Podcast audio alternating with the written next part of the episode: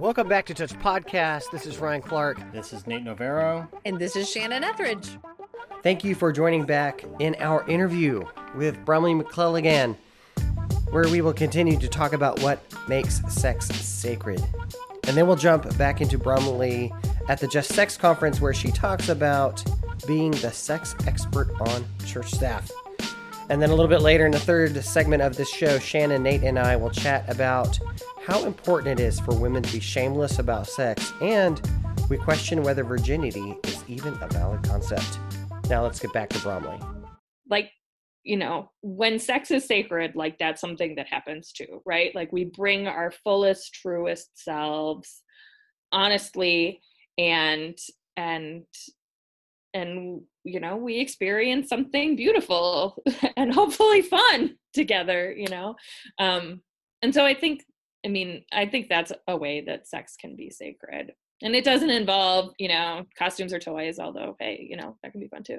But like but but that sense of of rendering yourself vulnerable is is i think um you know i had a, fr- a friend of mine said to me who grew up catholic uh said to me uh sort of as i don't know when if the book had already come out or what but he's like so if everything everything's okay like doesn't that kind of ruin it right? Like isn't the taboo kind of the fun the fun of it right? Like knowing you're doing something dirty and shameful. Um and uh i would like to contend that you can still have fun uh, even if we have said even if it's not in the backseat of a car um, right even if you're not going to get caught or yeah. right. The advantage of being together for a long time is that the, we'll still find things we want to express to grow our intimacy. And there is a risk in that about maybe it's something that you like sexually or something you want to try. But there's all kind layers of vulnerability in a relationship that heightens the risk of in the intimacy of your relationship that will improve your sex life if you're willing to go there. Yeah. And, and can truly trust the other person. Yeah. And I mean, and to some extent i mean it's funny because to some extent knowing to ask for what you need or want is like um is uh is a skill that you can grow independent of a relationship. For me in, in some ways it is super helpful to like be in a relationship in order to do those things. But the stakes are also higher if you're in, if you're in a relationship right? I had a you know i had a guy come and talk to me um and he wanted to explore you know kind of like using ethically made i can't remember he had a great phrase for it but like ethically made erotica like in his marriage. And that certainly falls within like the realm of um, practices that people have right? I mean it's not particularly deviant right? It doesn't break any laws. Um particularly if it's like ethically made right? Which that's a thing. Yes fair um, source ethically made just like my coffee. Exactly right? So uh imported from no uh, so but uh but his wife like is not there you know? And this had become a real like problem for them because he had like he felt like he had shared himself and she and she wasn't there you know? Um and so there was a lot of hurt then around that. So i mean there's something at stake when like you really want to like i mean it can go wrong right? Sure um, absolutely any, yeah anytime you risk yourself right it it can go wrong.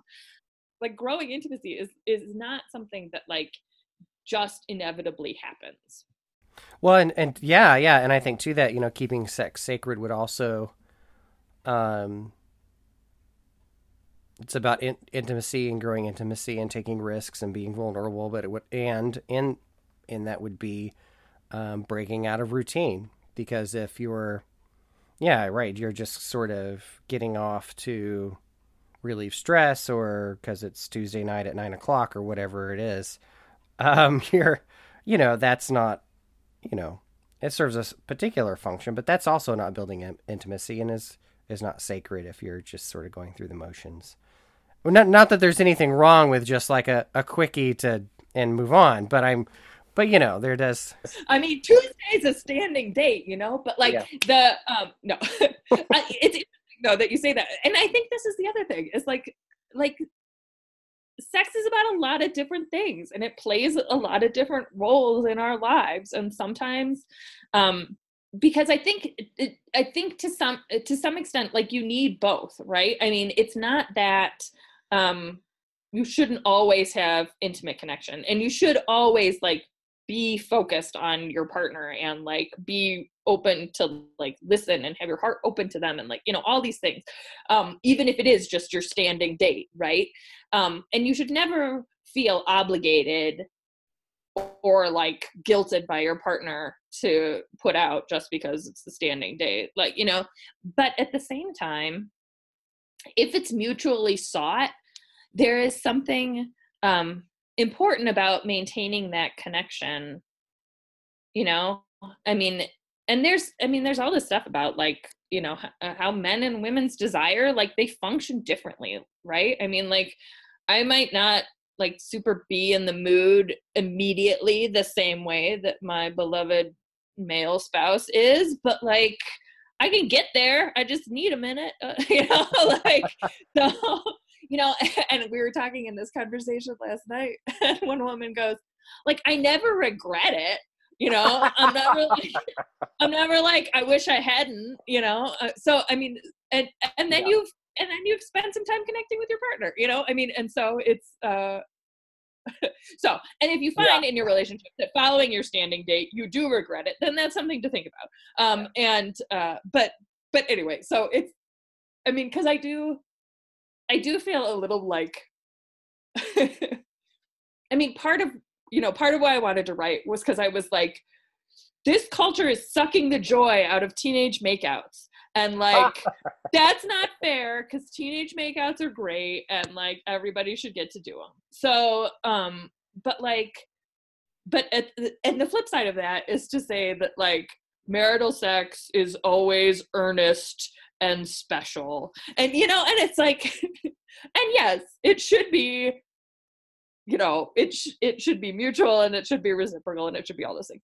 but like but also it can be fun too it doesn't always have to be like you shouldn't always have so to weep serious. you know with the beauty of it sometimes you can just shout and be excited so how did your church respond have they been celebratory yeah, I mean it's interesting.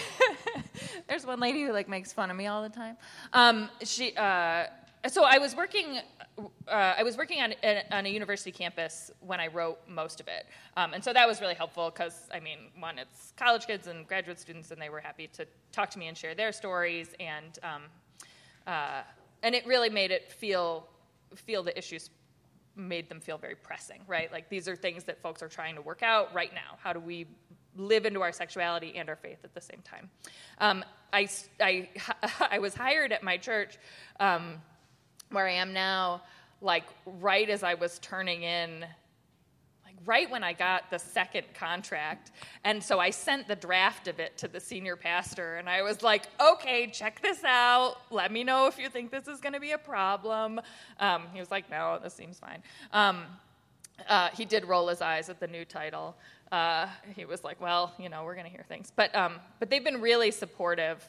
Um, they do tend to think that I am, you know, dropping innuendo like all the time. They are not, they, they assume that everything that I say is, uh, I got handed a, um, our secretary, she got, she had like a, um, a lightsaber, a blow up lightsaber that uh, her daughter had had when she was a kid and now she's in college. And so she brought it in one day. She thought my kids would like it. And it was red, but like it used to be bright red, but it was like 15 years old. So it was really sort of a pale, like, like a more. Um, Skin want, tone?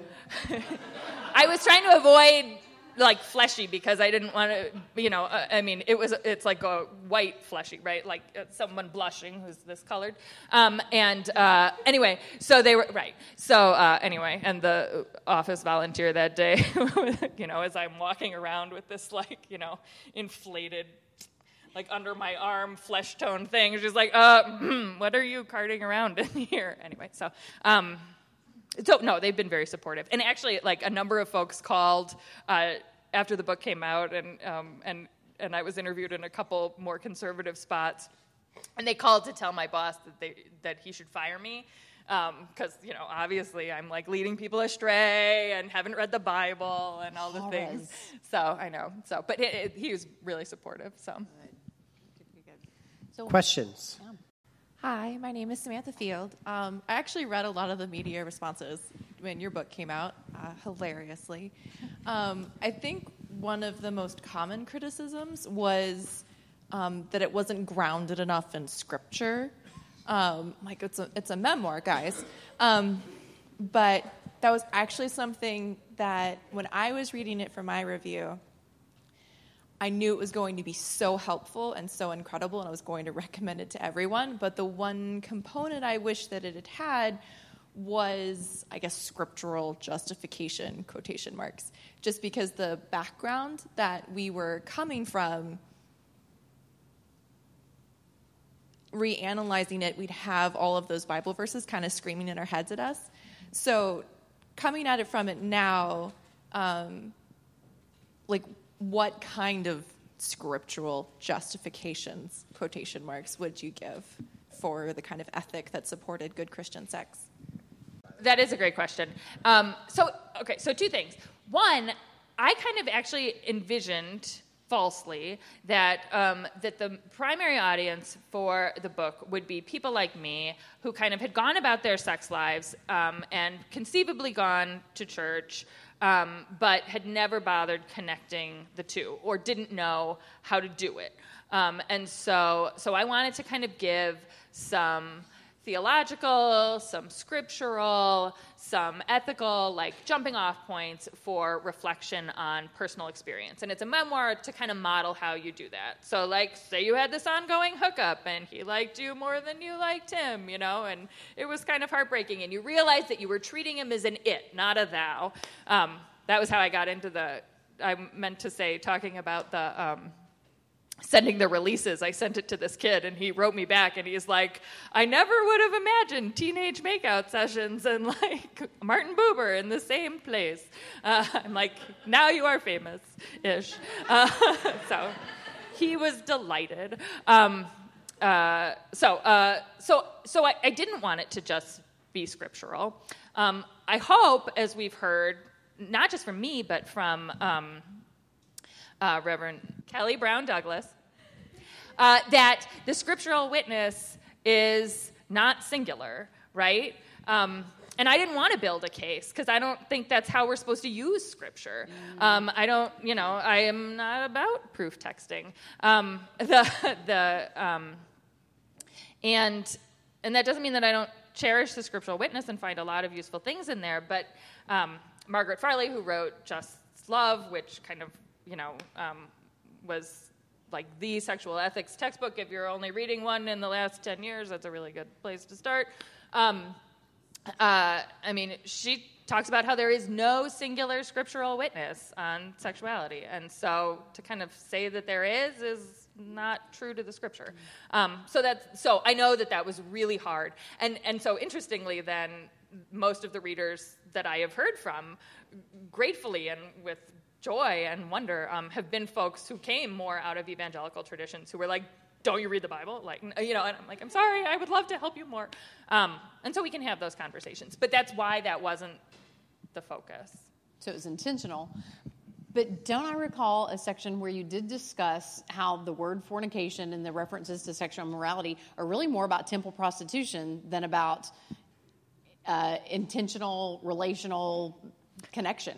Yeah, I mean, we, and you talked about this in one of the sessions earlier, Sam, about the. Um, you know, about porneia being sort of like all encompassing, anything that constitutes sexual mor- immorality. And, and again, and I, you know, um, as we heard in the, the second plenary today, um, it, it may well be disingenuous to suggest that all the things that counted as sexual immorality in the first century are the same things today. All kinds of understandings that, uh, about gender, about sexuality, about what makes a good relationship, about when the coming of the kingdom is. You know, all, a lot of things are different now. We've evolved in a good way. yeah, or our thinking has. All right, ladies and gentlemen, why don't you give a hand to Bromleigh McCleneghan? McCleneghan! McCleneghan! McCleneghan! McCleneghan. I want to say that I am excited that women are writing about sexuality and their their sexual experiences without any sense of shame whatsoever.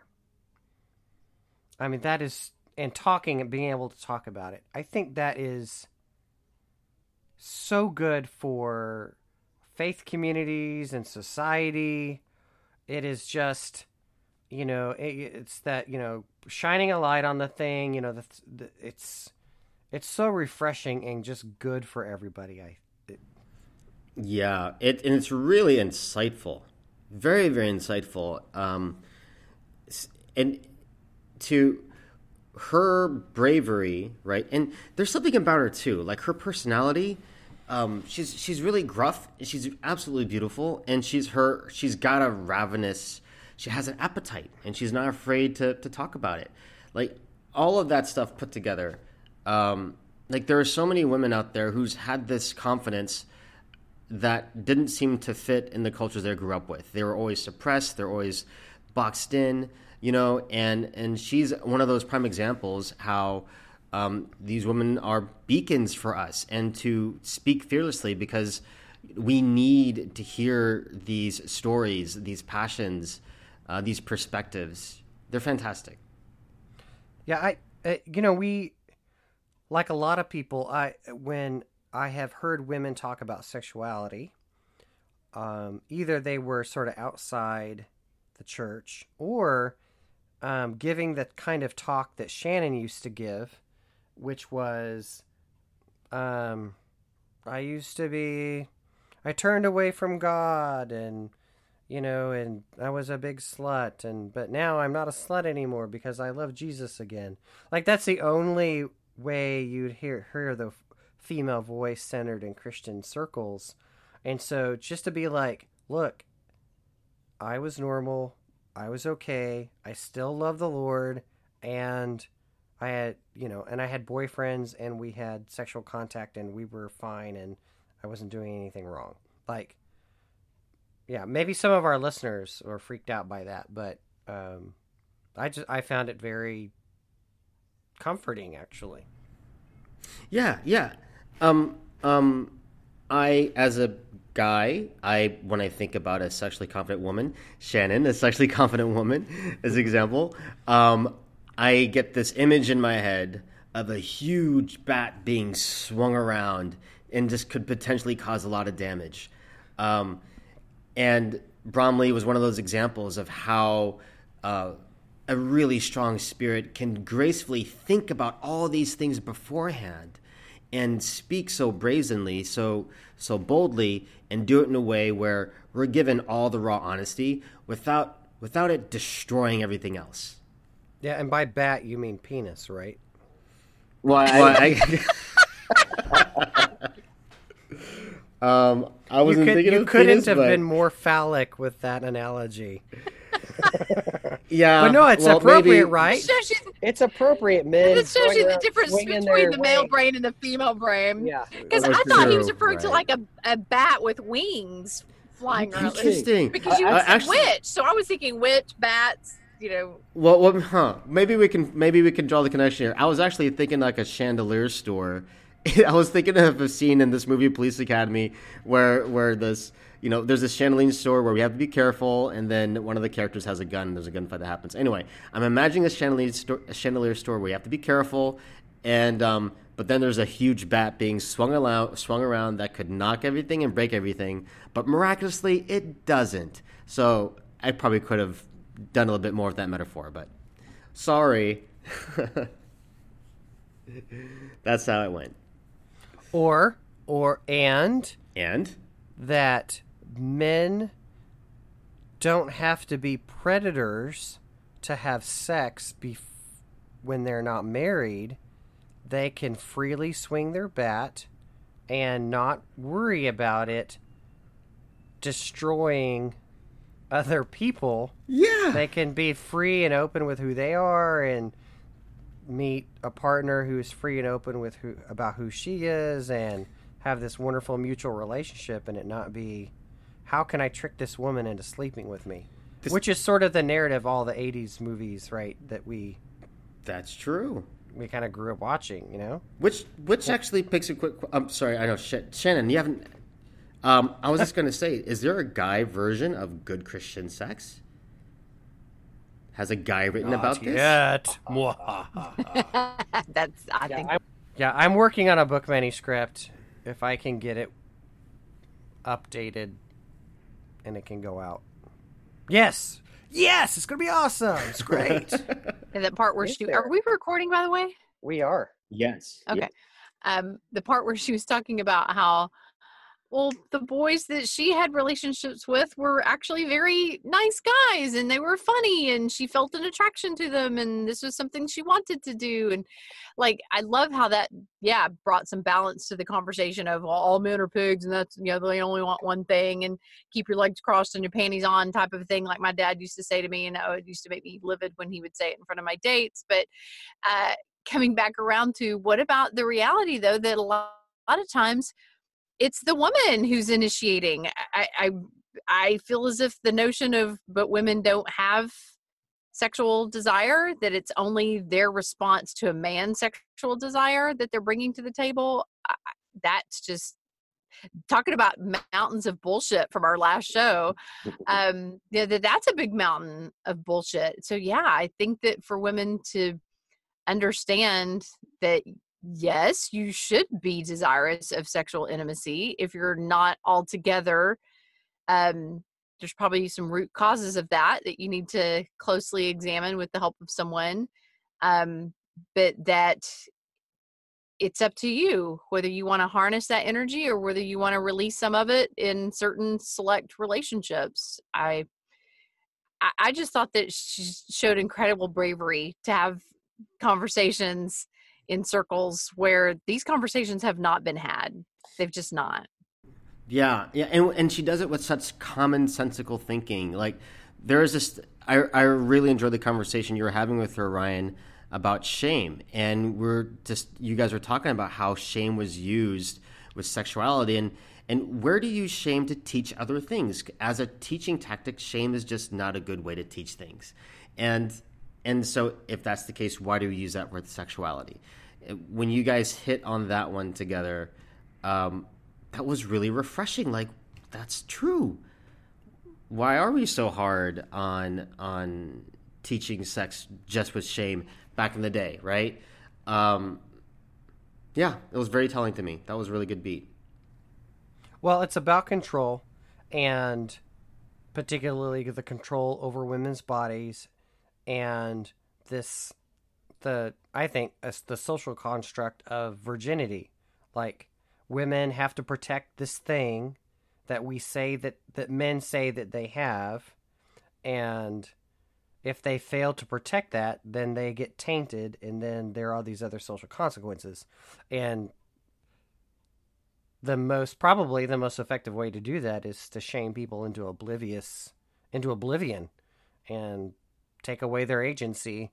And yeah i mean it's it's a sad like to think of that as being sort of the foundation for how you build healthy warm loving mutual relationships and then enjoy sex for the rest of your life. Like it's ridiculous to think that we could ever have seen that seen health as a conclusion to that. Um and it's a miracle that any of us have been healthy despite it. Hmm I've had a handful of clients who were shamed sexually growing up uh, because maybe they were found touching themselves in the middle of the living room floor while watching something on television. And I'm talking about just like cartoons. I'm not talking about like porn or anything, but just made to feel bad about their bodies or about their desires or about, um, you know, uh, or discouraged from having a boyfriend at all, et cetera, et cetera. and it's interesting how when those women are in their 40s and still not married and there's just like their parents are baffled and it's like well but when you shame them so much over what comes so natural to us as human beings at what point were they supposed to all of a sudden wake up and be totally comfortable in their own skin and totally confident in relationship with someone such that it would lead to marriage? And so that the conversation around um you know women have this precious thing called virginity and they need to protect it at all costs because it's going to lower your sexual capital if you're not a virgin on your wedding night or or no no good respecting guy is going to want to marry you at all if you're not a virgin at what point does that asset become a liability? Because a lot of these clients that I've talked to through the years who are now in their 40s and they're still virgins and they've never married they go out on a date and when a guy hears that they're still a virgin they're like yeah i could see nate cringing. yeah, yeah. Well, the guy is like uh it, you know if if you haven't gotten comfortable with your sexuality by now then i'm not going to be the one to break you in because it uh, just it just seems like such a late you know kind of like the 40 year old virgin type of a thing. Yeah. but on a woman it's not very attractive or appealing to a man is my understanding. Is that why you're like rubbing your eyes and shaking your head? No i'm just like you're you're talking about it yeah. for those of you at home nate is making all kinds of uncomfortable faces and rubbing his face so. Yeah no it's because you're you're hitting a really important issue. Like you're absolutely right. I've thought about this too. Uh, something happens there. That you pass a certain switch and the tables turn and it becomes a liability and oh my god yeah and and some of these clients have chosen to find a, a healthy enough relationship that they can begin to explore and experiment in their sexuality. Others have chosen to refrain from that until they find a marriage partner. Again everybody's journey is unique so i respect you know whatever direction she feels like she needs to go. But yeah that's part of the conversation that yeah we don't get that in abstinence education class yeah. but you know when, when will your virgin status no longer be an asset but a liability i'm talking about socially you know obviously not spiritually right. uh but um yeah that that's the reality of the situation for a lot of women yeah and, and and it's i thought bromleigh brought up an interesting point when she said that you know she's aware of her distinction. She's she's hetero, she's married, um, and she's at a place in her life. She's got kids. She's at a place in her life where where she can offer this. Um, um, she can show her her honesty as a woman with her sexuality and all of her opinions from a place that's not as threatening from you know someone who's uh, uh, gay or and, and single and you know I think there are a lot of conservative yeah. people that would give less you know, less res- I don't know, less listening ear to that person, but Bromleigh comes from a different place, and she's using it. Yeah. Well, the fact she's amazing. the pastor. Yeah. Yes, and a pastor. Ordained, educated pastor. Kind of like E.T. McCarty, you know, just you have to listen to someone who has theological training, but has a different spiritual or sexual paradigm than most conservatives. Yeah, and I think she and she's a perfectly normal person. She's to Nate's point, she's not exotic right? There's nothing sort of that. I mean, if you met her, you saw her at the grocery store, right? Yeah, she exactly. is a girl next door, and, mm-hmm. and down to earth. And and uh, you know, and in the the telling of her, uh, the journey of her book get to get published, like I have mm-hmm. an immense amount of respect for her and the amount of courage and tenacity that she has shown, because the denominational press I mean, they got to the one yard line and then handed it back to her to say, "Yeah, this this topic is too hot," what, which I for us at this time, and what I interpreted as even for a mainline Protestant denomination that leans progressive in a lot of ways, that for a woman to say, "I like sex," and I am not ashamed of that, and I have, and I don't I don't have the shame shamey backstory. Um, like that that was that's too risque for a denominational press, and and in some ways that is so hard to believe in the 21st century because my my wife and I we just uh, finished watching the marvelous Miss Maisel, you know, on um, on Amazon, and this show is not sponsored by Amazon, but season one and season two, and one of the ma- the one of the huge theme is like she gets Miss Maisel is this comic, and she gets arrested for talking about sex, um, and then in in uh, season two she gets pulled off a stage because she uses the word pregnant, and like that's in the 1950s. That's in the 1950s, but you know what Brumley experienced from the denominational press is not all that different. Right. Right. That's true. That's true. It makes me really grateful for Harper Collins that caught the vision that this conversation does need to be had. There that there are probably lots of other women who aren't necessarily ashamed of of their experiences from their past. Um, or if they've been shamed, maybe it's time for them to let go of that as someone else's shame being put on them, not coming from within themselves. Um, but you know, it has to go back to the scripture of, um, of there's no condemnation for those who are in Christ. Like why why do we shame people? There here's a question for us to chew on. Why do we shame people for experimenting or exploring even in ethical ways with someone else who that's their only agenda to just experiment and explore it's not based on marriage it's not based on any promise of marriage it's eh, and i'm not i'm not advocating it i'm not prescribing it i'm just describing the fact that many people in our society especially in our day and age choose to engage in in sexual exchange of energy in this way. Why why do some christians not all feel the need to shame them about it hmm. Yeah, we need to let that shit go. no, we have we have to let go of our our expectation that others should feel shame.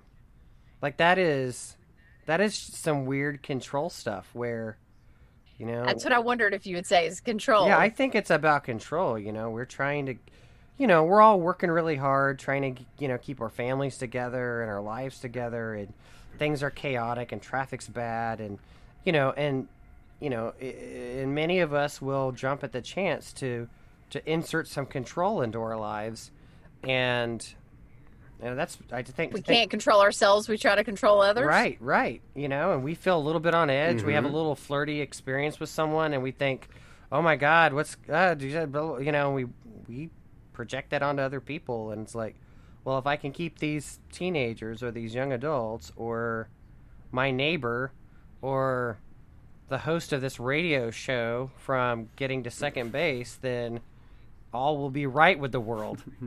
That's a if you're just tuning in, that's a throwback to another episode. I, I, I think he may have wanted to keep me from first base First base. First base. um, to uh, to also respond to your to your thought, Shannon, um, and and to your thought, Ryan, about control. What what I learned in opening my mind to tantra is, you know, what we're focusing on is surrender.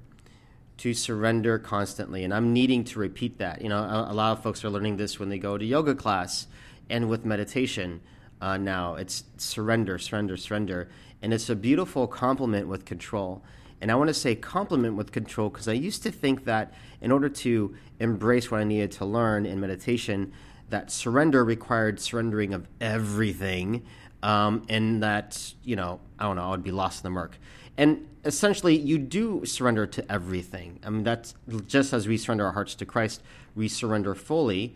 Um, but when that the way that shows out in life, it doesn't destroy your life. It's more about um, you know stepping from shame and seeing who you are. Who what's who are you in your full integrity, um, and and it's getting to know yourself. It's a beautiful thing. It doesn't have to be the uh, destruction and loss of control of you know your job and your family and your and your religion, it's going to feel like that because we have developed a codependency on, on these frameworks often.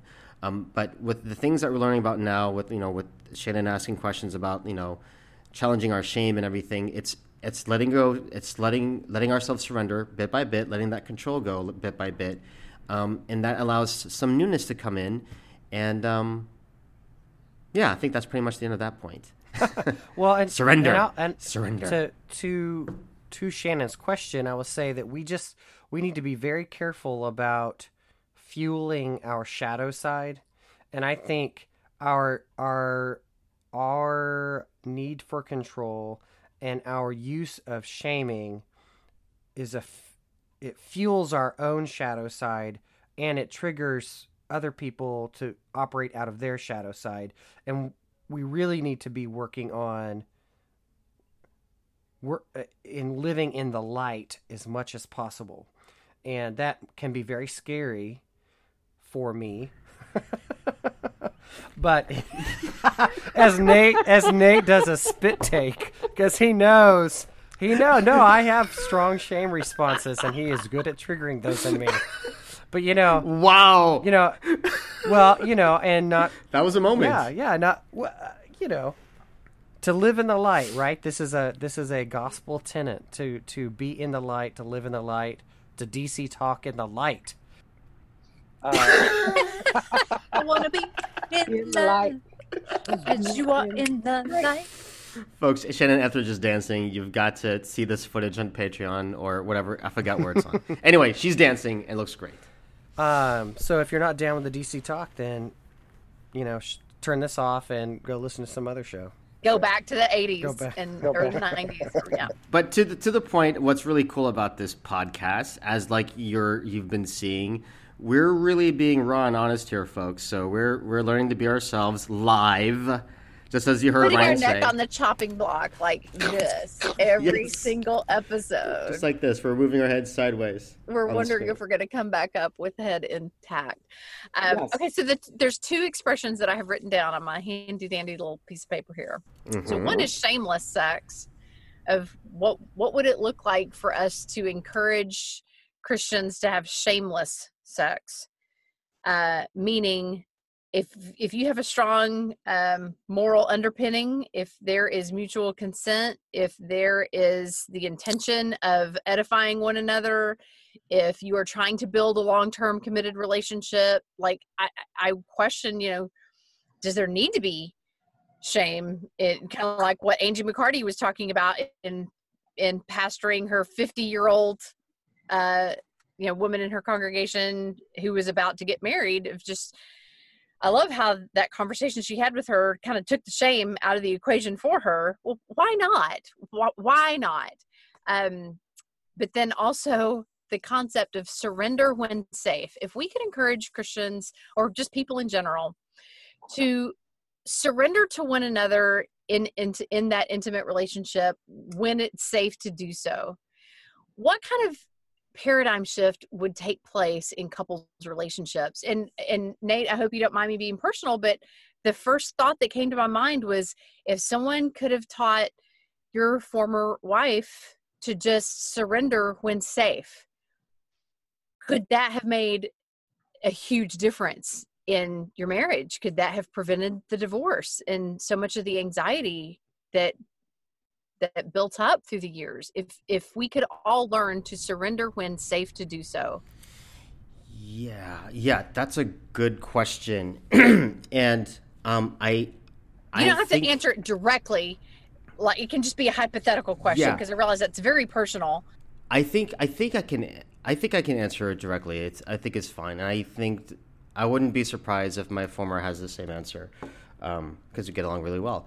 Uh, i'm glad I I think for for us it would have made a difference. It would have made a difference. I'm remembering how Bromleigh described her big leap of faith moment was before her marriage. You know, um, and for her that well, she didn't really. I'm gonna assume this is why it was her answer. Knowing what that meant sexually, the commitment she was making, right, and that container that would have to last, you know, whatever that covenant was. Um, something about that made marriage for her, the deciding to be married, the, the, deciding to be married, that became the leap of faith experience for her, right? So I think if my former and I were to reapproach our relationship, and if we were to ask ourselves, where sexually is that leap of faith moment for us? Like, where is that biggest fear? Where, what's our shadow here that we're afraid to confront? You know, that's our coming to Jesus moment sexually, right? And and can we come come into a covenant to have that together? That was the conversation we should have had. We never had that. Yeah. If trust can be the bedrock, the foundation that couples can build on, and surrendering when safe and leaning on that foundation, I think that that, that could bring a lot of healing and, and set people up to really have a, a rockin' sex life. But we're we're so adamant on teaching girls especially, but boys too, of put your wall of defense up. Wall of defense, wall of defense. Defend yourself, defend yourself, defend yourself. Well, we don't put the wedding band on our finger and those walls all magically crumble and fall to the ground. Right. We mm. bring those walls in. And so I think that there's a difference between a healthy boundary and a wall. And I think that the purity movement created walls instead of boundaries. And people have a hard time learning how to climb over those walls, surrender when safe, and connect with their partner. And it makes me sad. Yeah, yeah. It is. It it's a it's a very yeah. It's it's heart. It's it's definitely heartbreaking because what breaks my heart about it is that um, when my former and I were together, the way I would describe it is that uh, there was a wall be- between us, and we wanted to break down the wall, but we didn't know if we could trust the other person on the other side of that wall, right? So even though we thought we were breaking down the wall in some ways, the wall was still there. Like the trust factor was still there, right? We we had, you know, we thought if we were talking more, doing more activities, all these other things that looked like the wall was broken, we'd be okay. Um, but we still didn't have the trust, and no, I, I didn't know it. I really didn't know. I remember a heart. I remember a heartbreaking moment when I was with my therapist, when she said that she could tell that we weren't intimate. You know that there was still yet this trust wall we hadn't broken through, and I was like, "We've been over. We've been together over ten years. You can't possibly be right." Um, but she was articulating exactly what you're talking about. She was speaking her truth. She had not felt safe climbing over the wall and surrendering. So, yeah, I, I think that having some good Christian sex sometimes could be a, a healthy journey. It, it was obviously was a, a healthy part of Bromleigh's journey, even though in the past I have said that I have lots of regrets about my years of promiscuity, and and by and large I do. But there are a few of those relationships that I I can't say that I totally regret because of the value of what I've learned in those relationships and how it shaped me as a person and helped me to to move on and blossom in some really healthy ways. So I, I can't throw out all the babies with all the bathwater.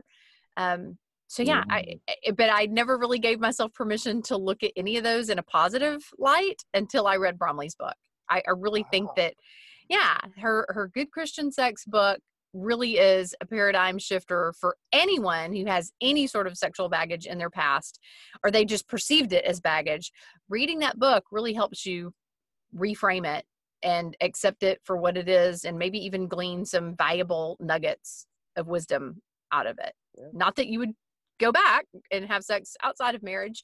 It's just you stop looking at yourself as having the scarlet letter on your sweater and realize that hey i was being human and i was doing what humans do and i learned lessons that many humans learned and um, it doesn't make me a bad person because there's no condemnation for those who are in christ I'll say it this way.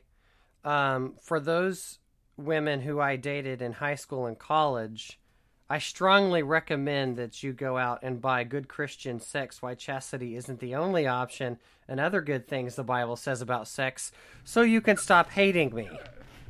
you were just trying to be human weren't just, you I was just being my my human horny self. That is for sure.